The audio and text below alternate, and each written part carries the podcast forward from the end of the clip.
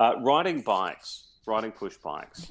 Now, with with the greatest of respect to the Lycra crowd or anyone that owns a bike shop, um, I I had to get in weather like this. I had to get up and ride for quite a distance to get to school and quite a distance to get home every day.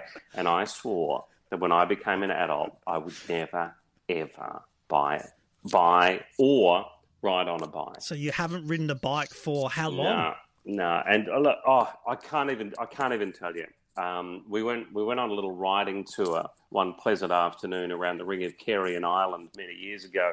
My wife and I, and that's it. And so one year, one one Christmas, this is a true story.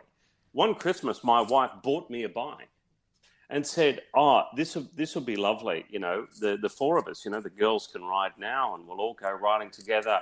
And I said, "I don't know who the hell you think I am. I don't know. I don't. I don't know who you think you're married here. Have you not been paying attention to?"